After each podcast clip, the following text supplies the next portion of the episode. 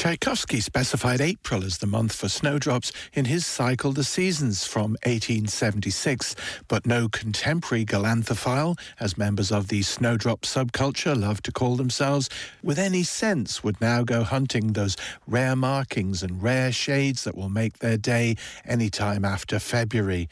In County Carlow, a particular cluster of snowdrops in a particular cluster of great houses has given birth to a snowdrop month, which is definitely February, a month for tours around houses like Altamont, Huntington Castle, and Burtown House, which aimed to turn amateurs into galanthophiles. Culture File went for a peduncle initiation with Paul White, Chief Snowdrop Wrangler at Altamont House.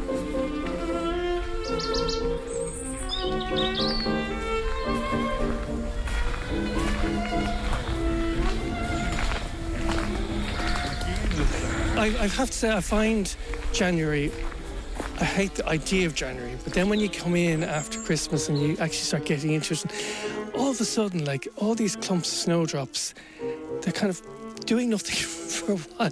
They're, they're growing, you can see them, but suddenly they're into flower, and you go, we're here. Bang.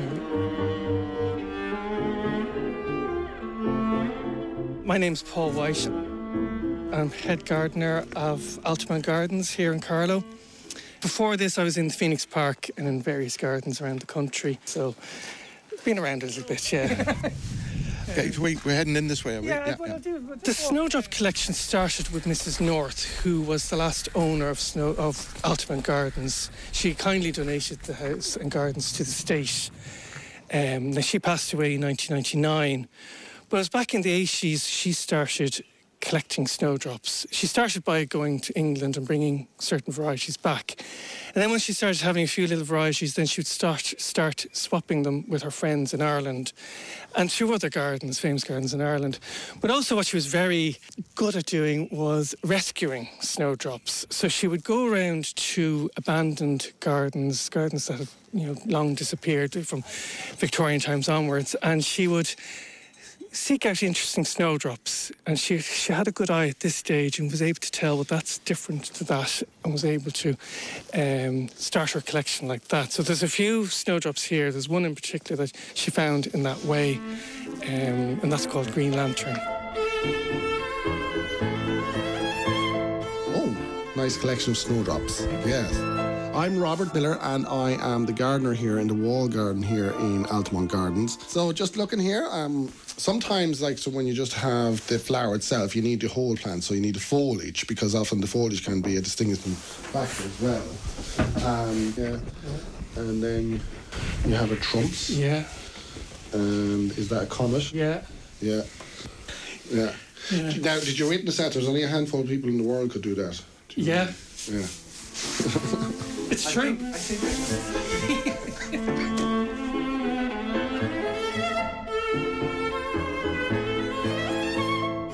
she wasn't um, officially, um, professionally um, trained, but she learned, like she was, by the time of her death, she was renowned in this country as one of the foremost gardeners in the country.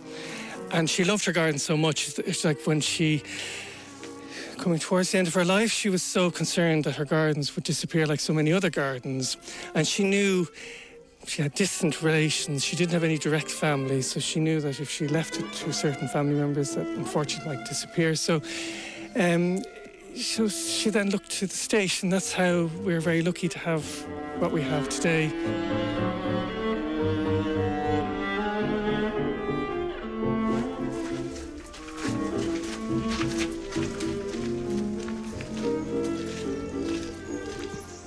Now, as you come into the garden, this is what we, is known as the Nun's Walk.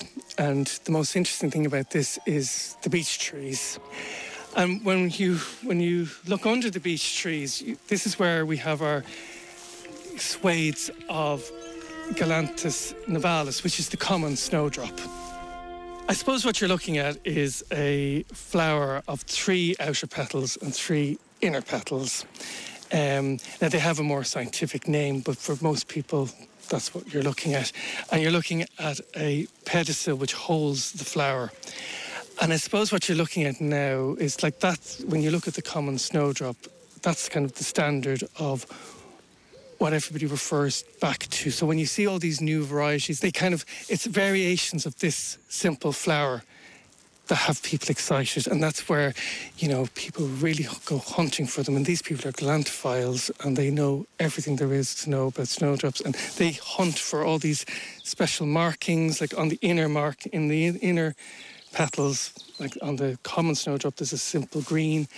But these can be X's, they can be heart shaped, they can be yellow. And the, the yellow snowdrops, which are kind of the more kind of in vogue at the moment, where you've got the yellow ovary and the yellow markings, and they're kind of much desired now at the moment.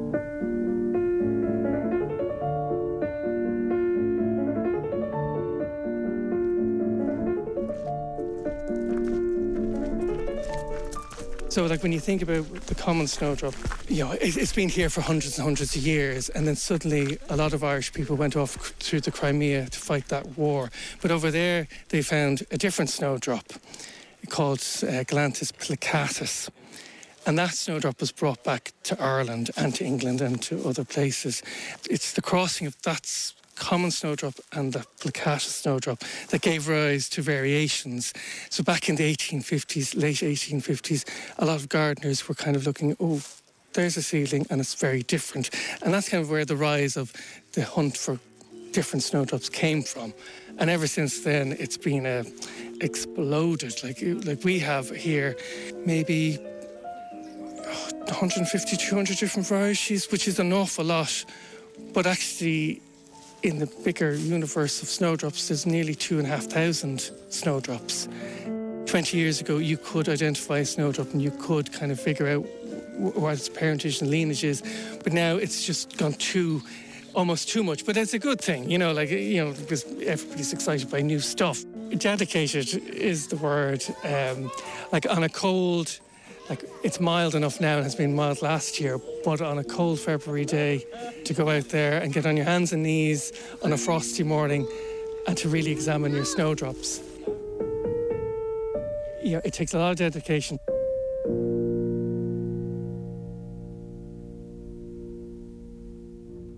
The last tears over past griefs and first dreams of another happiness among the snowdrops with Altamont head gardener Peter White there.